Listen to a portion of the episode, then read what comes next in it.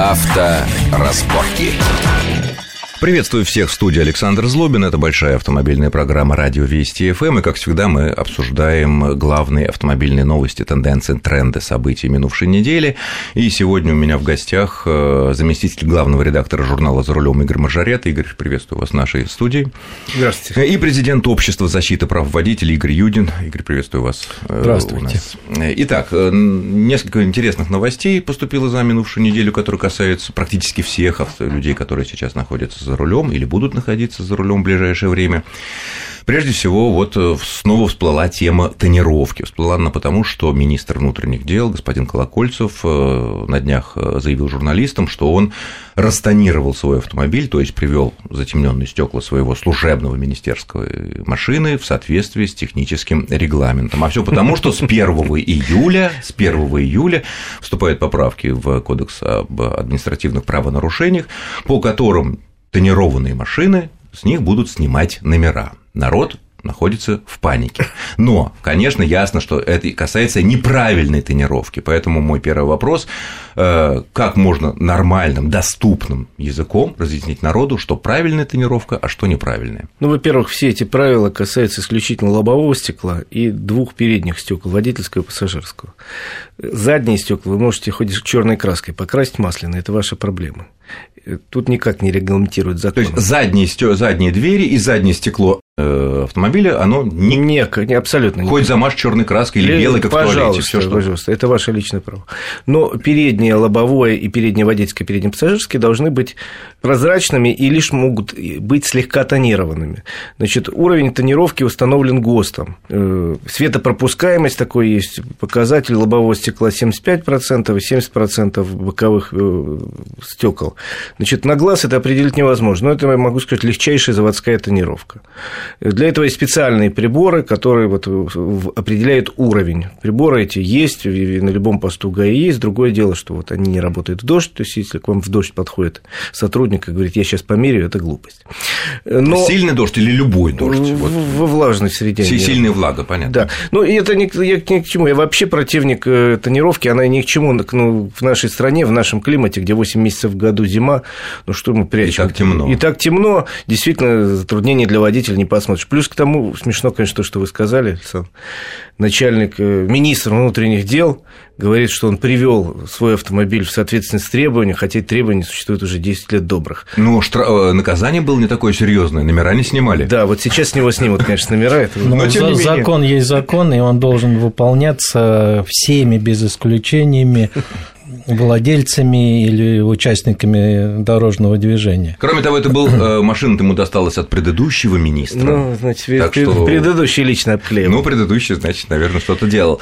И означает ли это, наверное, последний вопрос по тонировке, означает ли это, что любые автомобили, купленные офици... у наших официальных дилеров за последние годы, как бы они ни были тонированы, затонированы, э, те, которые прошли сертификацию, можно ездить, не опасаясь каких-либо санкций?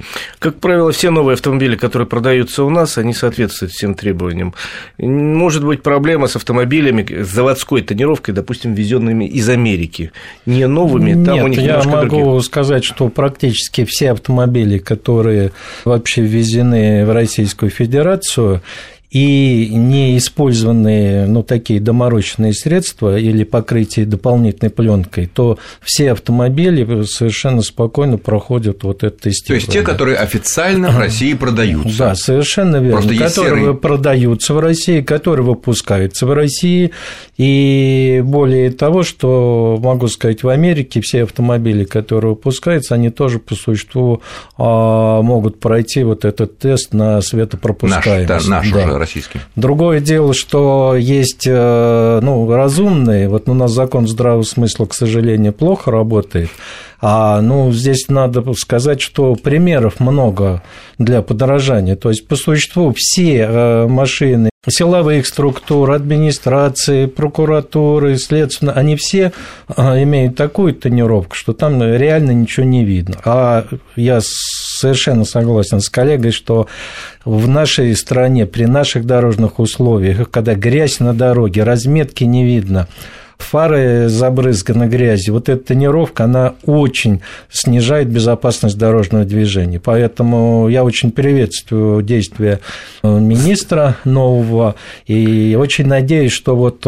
все другие высокие чиновники нашей и стране очень, да, все и не вместе. очень да, последуют этот пример, и тогда поверьте мне, что народ сам подтянется в автосервисе и будет снимать эту пленку, не дожидаясь вот этих карательных строгих мер. Но мы, как журналисты, последим за этими процессами. Действительно, депутатские и прочие начальственные машины, а будут ли у них просветлены передние и боковые, э, передние и боковые? Без работы не останетесь. Понятно. Уверен. Ну что ж, э, следующая интересная новость. Буквально э, во вторую половину минувшей недели большие дебаты, скажем так, и в прессе, и в обществе вызвали предложение ряда депутатов Госдумы о том, чтобы принципиально изменить подход к ОСАГО. Ну, тема ОСАГО, она всегда у нас по, по разным причинам на слуху, все время ломаются копии. И вот, в частности, ряд депутатов предлагает изменить нынешнюю систему, когда стоимость полиса ОСАГО и сам полис ОСАГО привязан и к водителю, и к машине, оторвать его полностью от машины и привязать его только к водителю, и чтобы стоимость полиса ОСАГО зависела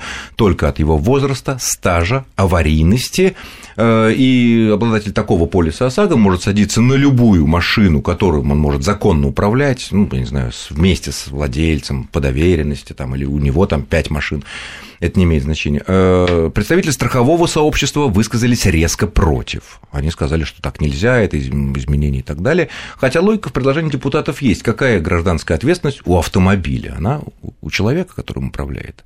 Вот ваше мнение по поводу этой дискуссии. На самом деле могу с большей степенью вероятности сказать, что данное предложение не проходное, но более популистское Почему? Потому что ОСАГО, чтобы не надо забывать, кроме э, возмещения ущерба, потери здоровья и жизни, а еще включает в себя составную часть э, потери внешнего вида, товарного вида автомобиля, ремонта его и так далее. Но это другого автомобиля, который а... ты повредил, а это независимо, повредил ты это большим китайским внедорожником или мощный Audi TT. Совершенно Маленький, верно. Но мощный. Совершенно верно. Сегодня ОСАГО рассчитывается, исходя из э, сил, э, наличия сил э, в двигателе автомобиля. То есть одни платят средняя стоимость ОСАГО, вы знаете, где 1900 рублей, а такие нормальные обычные стандартные внедорожники ну, где 350 лошадиных сил, это около 6 тысяч рублей. Ну, ну плюс коэффициент, плюс коэффициенты, плюс да. коэффициенты и так далее. Но я здесь сейчас бы хотел Э, что сказать. Ведь э, в 2003 году, когда принимался этот закон, копий было очень сломано много. Вообще нужен он, пора его включать, нет.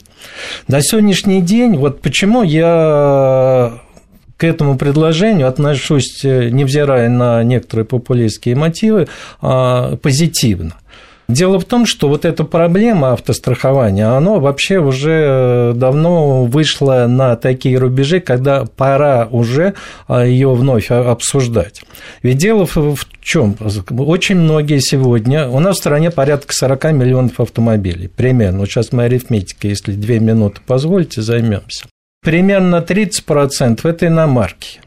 И эти люди страхуют и ОСАГО, и автокаска. Но не все. Далеко но не все владельцы далеко, иномарок. Далеко не все. Далеко, далеко не, все. не все, но, допустим, если даже 20% сегодня страхует и ОСАГО, что обязательно, и автокаска, что, что не обязательно, что добровольно, до, добровольно да. но 20% от 40 э, миллионов, это, позвольте, 8 миллионов это.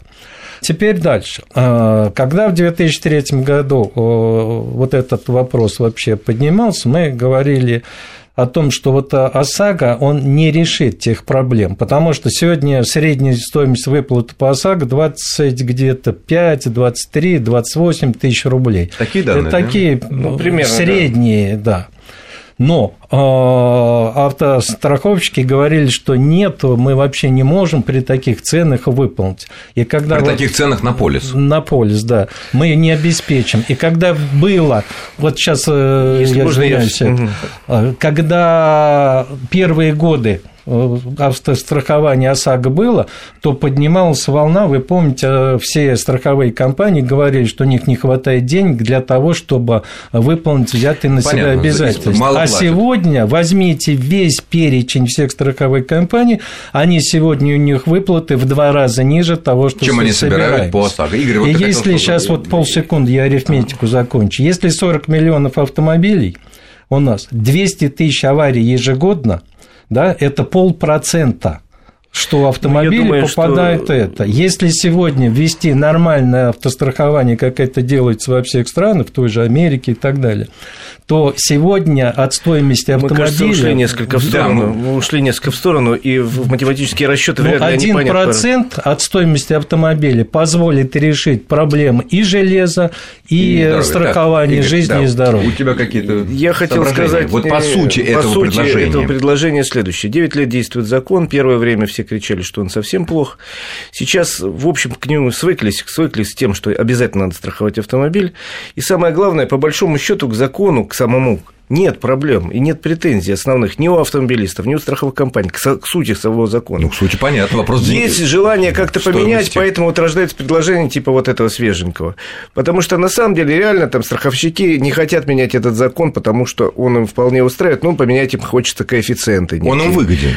Да, Откровенно и выгоден, люди уже в некотором смысле тоже привыкли к этому закону автомобилисты. Им бы основные претензии по всем опросам, которые я видел, это кто, как он работает, не то, что он хорош или плохо, плохо. А что работает он очень плохо, что страховые компании затягивают с выплатой. Игорь, самое удивительное, что, что у нас все законы, начиная со Сталинской Конституции 1936 года, были замечательные, самые демократичные. Да, Однако да, вопрос, да, как работают. А как они работают, мы поговорим об этом во второй части нашей программы буквально через несколько минут. Авторазборки.